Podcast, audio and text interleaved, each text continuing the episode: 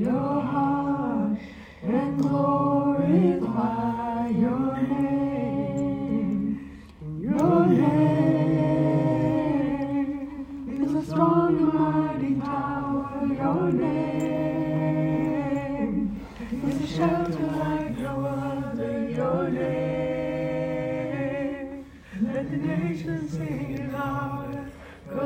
Nothing has the power to save but your name. Jesus, in your name we pray.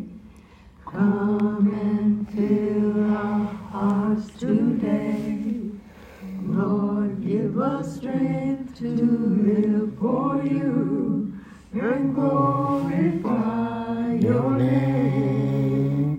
Your name. Lord, and you are listening to True Bible Mission Lord Jesus Church, uh, located at 6010 West Mill Road, Milwaukee, Wisconsin, where Pastor is Elaine Allen. Let the nations sing it louder, cause nothing has the power to save but your name. Your name strong and mighty tower. Your name is a shelter like no other. Your name. Let the nations sing it louder. Cause nothing has the power to save but your name. Praise the Lord, it's chat time. Praise the Lord, it's chat time. Yes, praise the Lord, it is chat time once again. Now, this week we will continue to discuss current events and scriptures. Praise the Lord. Did you ever wonder? I ask this every week. Did you ever wonder where certain phrases come from? You know, I, I've heard people say, don't put words in my mouth. And they're irritated because you say something that they think you've said. And actually, that comes from the Bible, and you can find it in 2 Samuel chapter 14, verse 3. And it reads, And come to the king and speak on this manner unto him. So Joab put the words in her mouth. Okay. So who knew? Who knew that some things come right from the Bible? Actually, I think I think most things come from the Bible. I do too. People don't realize it. And so we're going to talk about some not so current events. These are kind of not so new. Um, you know, we were last week and the week before, I think we were talking about abortion, or last week we were talking about how people feel like God gave us free will. That's what it says, and that's why it's okay to have an abortion. You know, How people are. Is that how they reason? God I gave think- you free will, so it's okay to sin? I, so uh, here's another article. A prominent pro life activist and former NFL player, Benjamin Watson, is chiding Georgia gubernatorial candidate Stacey Abrams for a new ad that ties abortion to her faith and implies that God supports abortion. Benjamin Watson, a Super Bowl winning player and former tight end for the New England Patriots, posted comments on social media recently criticizing the ad from Abrams, who's been becoming more outspoken recently in discussing her faith in, in relation to abortion. She's a Democrat nominee in Georgia for governor, and the 60 second ad shows CNN's Dana Bash asking Abrams, You are a Christian. You are the daughter of, a, of two retired United Methodist pastors. I'm just wondering, how do you think about your faith with regard to this policy? Abrams in the ad explains how her faith led her to change her beliefs on abortion. I've thought about my faith A great deal. In fact, I was anti abortion until I went to college. And there I met a friend who had my shared faith values, she said in the ad. But we started having conversations about what productive care and abortion care really is. Hmm. and when I talked about that, it was an experience that I had because she was able to give me a different perspective. And over the course of the next few years, I really started thinking about what roles should the legislature play? What roles should government play? This is healthcare. This is about a woman's right to control her body. This is about a woman's right to experience and determine her future. And that, for me, as a matter of faith, is I don't impose those value systems on others. More importantly, I protect her rights, I protect her humanity, and that should be my responsibility. Now, uh, Benjamin Watson is the host and executive producer of the 2020 film David Divided Hearts of America and said Abrams was misrepresenting, re- misrepresenting Christianity. Respectfully, if you identify as a Christian, your authority is the Word of God, not the opinion of a friend who Right. shares your faith, he said. The ad, he says, conveys empathy, but it also conveys, conveys baseless compromise. If your Holy Scripture sanctions abortion as it does love, justice, charity, explain how, he wrote. Uh, right now, see a lot of people who probably who are pro-choice.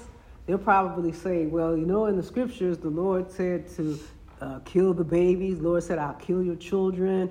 Uh, so the Lord is for abortion. The Lord said. Now, in those instances where He told them to go out and utterly slay them all the women, the men, the children. I said, but this is the thing. He said, utterly slay them all the men, the women, and the children. He left none. He didn't say, let's go slay the babies and uh, the, you have the right to abort your children. Never. It was always in the context of war.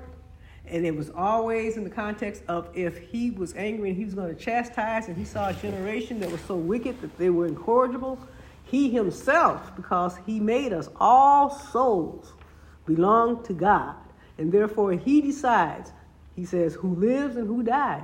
And so, therefore, if he sees man as man is, he doesn't see us in stages, he sees our soul. He doesn't see a baby simply as a baby, he sees the soul. He sees the baby as it is a child, a man, an old man, an old woman, a young woman. The Lord sees the entire soul. So when the people try to justify, No, so when you say he sees the whole, the soul, Mm-hmm. he sees the soul, he sees, he knows what you're going to be like before you're even born. right? He, knows. when you're going to be born. He knows who you're going to be born to. He knows you by name. and he knows Just- exactly what you intend to do Right. when you get older. But just think of these people who have aborted their children. The Lord knew your child by name while the child was in your womb. The Lord knew. The Lord knew what the child would have accomplished, how long the child would have lived. You end a generation. Just think, we who are alive today,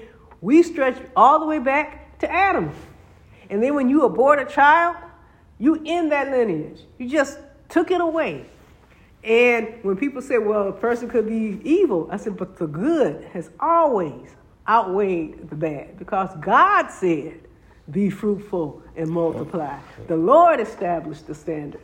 And people are just so wicked and so evil and so self centered and so selfish, thinking they're going to live forever, but they're going to have to give an account to God.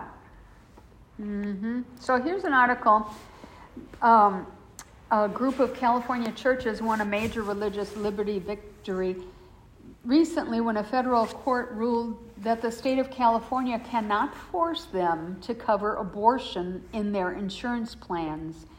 And at issue was a rule by the California Department of Managed Health Care that requires companies to offer insurance plans that cover abortion.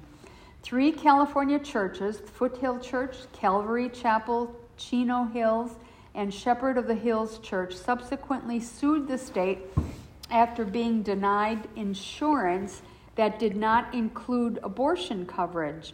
And so the U.S. District Chief Judge Kimberly Mueller, an Obama nominee, sided with the churches, ruling that the state had violated the church's rights under the Free Exercise Clause of the Constitution's First Amendment.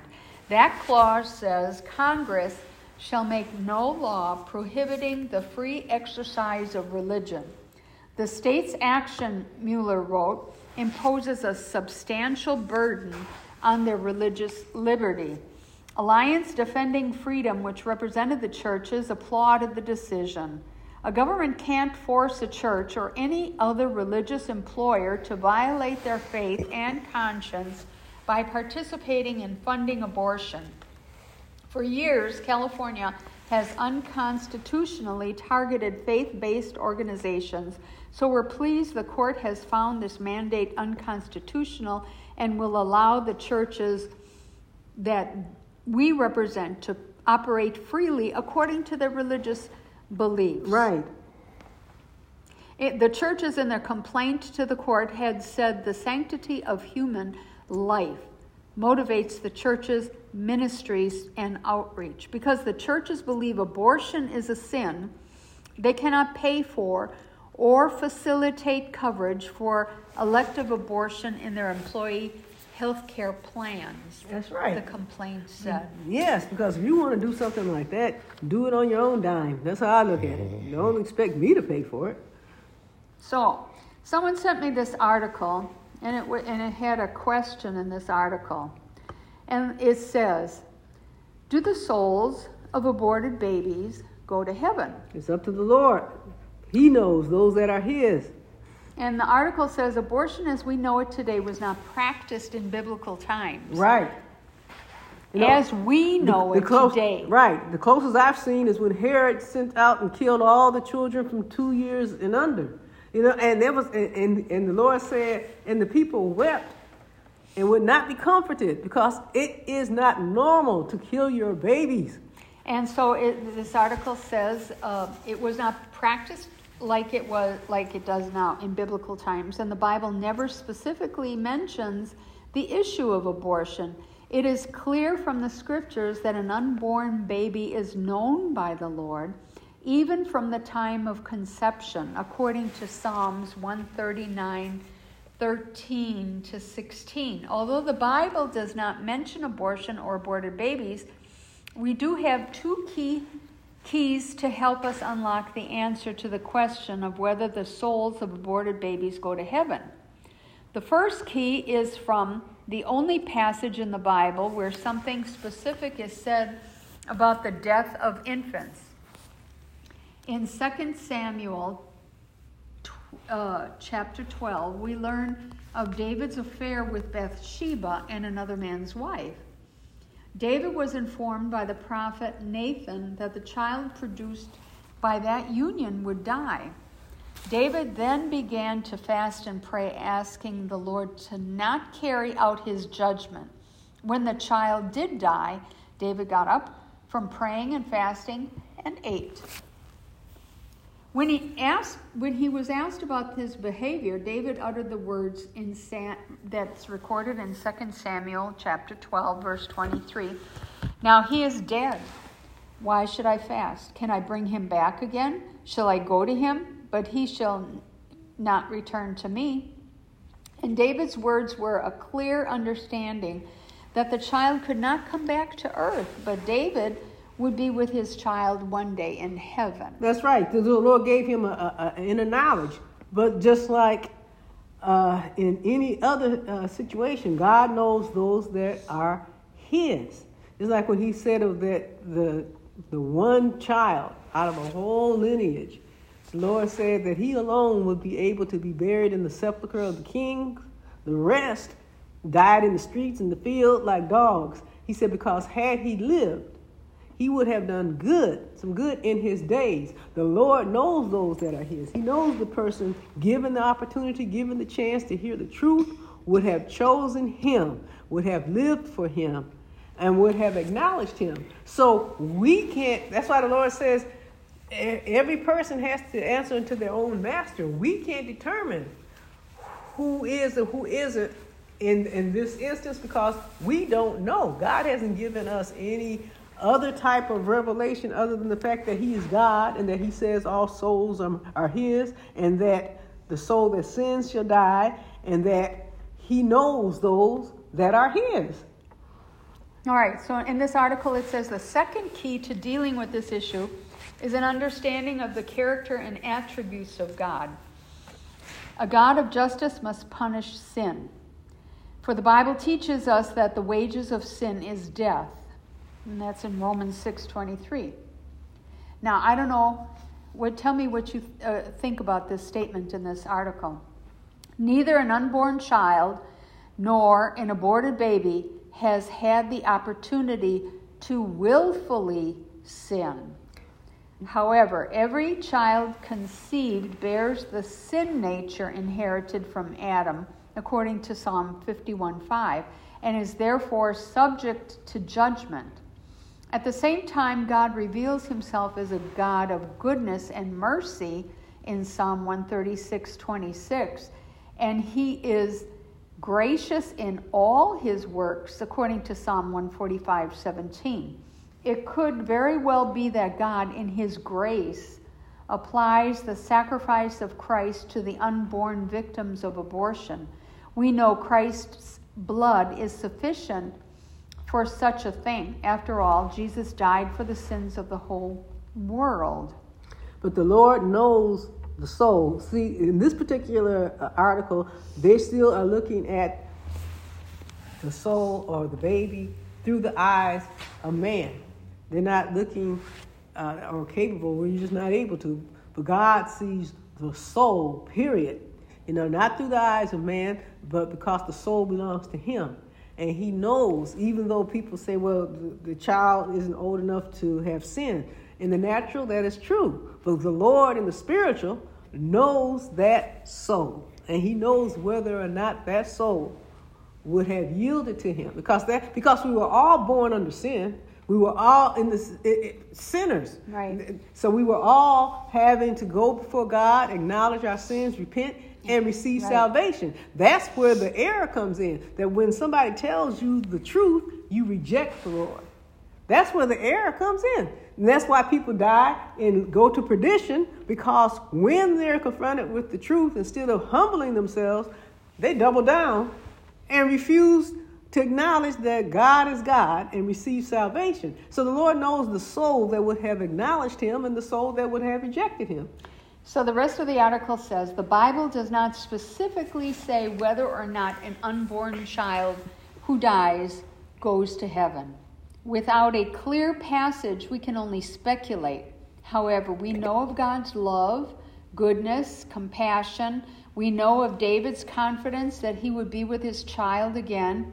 But, you know, I, I think that was like a specific revelation, you know, that David had. Mm-hmm. Right. Not a, not a general, General, right. blanket The Lord let him know about his son. revelation for everybody. Right. Because the Lord let him know about his son. David was fasting and praying, and the Lord gave him comfort. You know, the Lord has done that with me. And and so it's like the Lord gives you something so that your mind can be at rest concerning something. And it says, as we know that Jesus invited the children to come to him, like it says in Luke 18 16, based on these sureties, we believe it is appropriate to conclude that the souls of children are immediately in the presence of God when their lives are cut short by abortion. Maybe We are all in the presence of God, whether our life is cut short by abortion, murder, natural causes, illness. All souls belong to God. We are all in the presence of God. Whether or not He receives us as His children, that's where the decision comes in. God does the separating from the wheat and the tares. The sheep from the goats. From the goats. The Lord determines who is His and who isn't. We don't determine it. You know, sometimes we'll look at people and and just based upon the things that we've been taught, not nec- is not necessarily scripture, it's more or less custom and culture. you might look at somebody and not regard them as being saved. And the Lord is saying they're saved, like He did with my grandmother. When we were coming up, women just did not wear pants. Yeah. So if we saw somebody in pants, oh no, they're not saved. We, we hit there was a saint that went to California, came back, and she was wearing a pantsuit. And oh my gosh, she's like, oh, what what happened? She went to California. Oh, okay, that's what happened. You know, but people and more or less ours is a culture. There are certain things within the Bible that the Lord is specific about, like bearing the thigh and, be, and your nakedness. But a pantsuit, you know. Mm-hmm. So there's just certain things God has to give us an understanding and a revelation and an insight. Well, the same person who sent me this article also sent me this article. And the question is if aborted babies go to heaven, why is abortion wrong? And so the article says, We who defend the sanctity of life sometimes face questions. That's a dumb question. okay, that's like saying, if you're saved and I kill you and you go to heaven, why is murder wrong? I should be able to just kill you because you're going to heaven anyway. That's a stupid question. It says, Why do you say abortion is wrong if babies go to heaven when they die? That question often has a follow up. Aborted children never have a chance to grow up and reject Jesus. Thus, by your own reasoning, abortion fills heaven now and that, keeps people out of hell. That's a, Isn't that a good thing? That's a sketchy answer too. You know, right. the answer is sketchy. So, so it goes on to say, considering abortion as mercifully sending babies to heaven is an invalid option because for Christians you have for several reasons. Okay. First, we believe that heaven and hell are real. Then we have to believe that there is a God. And you if there's, there's, a God, God, first. Man. And if there's a God, well, I'm just reading what I know. Said. We need to care what he's said on the subject of abortion. And by that measure alone, we cannot justify killing the unborn, an action that God expressly forbids. Well, this is this is. Now it he says forbids he man. forbids in Leviticus chapter twenty, verses one to five and verse two, and Kings twenty four two to four. God commands us not to commit murder in Exodus, Exodus 20 13. Yeah. He knows the child before birth, says Jeremiah yes. in chapter 1, verse 5. And in the Mosaic law, he prescribed punishment for killing an unborn child according to Exodus chapter 21, verses 22 to 25. Abortion is never an act of mercy, it is always an act of shedding innocent blood. And you can find that in Proverbs chapter 6. Right. That's because the soul belongs to the Lord. But with this particular article, you have to uh, take the uh, stance that they're correct in saying all aborted uh, souls automatically go to heaven. I can't say that because of the way the Lord looked at I mean, even children. And he would say, not even the children. They were so wicked that the Lord said, not even the children are allowed to survive. The Lord says, man, woman, child, young, old. Don't spare and nobody. then he said after he after they after he told them not to spare anybody, on some occasions he even said salt the earth that they were there so that nothing ever grows there again. So it's up to the Lord so, this article gives three reasons. Uh, first, the reason that we reject the idea of mercy motivated abortion is fairly simple because God said not to kill. Regardless of what we may think, God told us killing of innocent of the innocent is wrong. Period. Just as with parent-child relationship, the only thing we ultimately need to know is that the father has said no. Right, because in the natural, the, they're innocent. A second reason that abortion cannot be justified as merciful act is that we are not absolutely sure what happens to those who die before they are born. We have many good reasons to think they'll be in heaven, but we don't have any biblical proof. Right, the soul belongs to God. With those two reasons in mind, we can pose a statement that God didn't just kill Cain before he sinned. The fact doesn't tell us exactly why we should not abort a child for mercy's sake, but it does tell us that God does see, does not see killing to prevent sin as a viable option. Right. You don't. It's like saying you, you're sinning to prevent sin. Well, I'm gonna get this third reason in real quick because we're running out of time.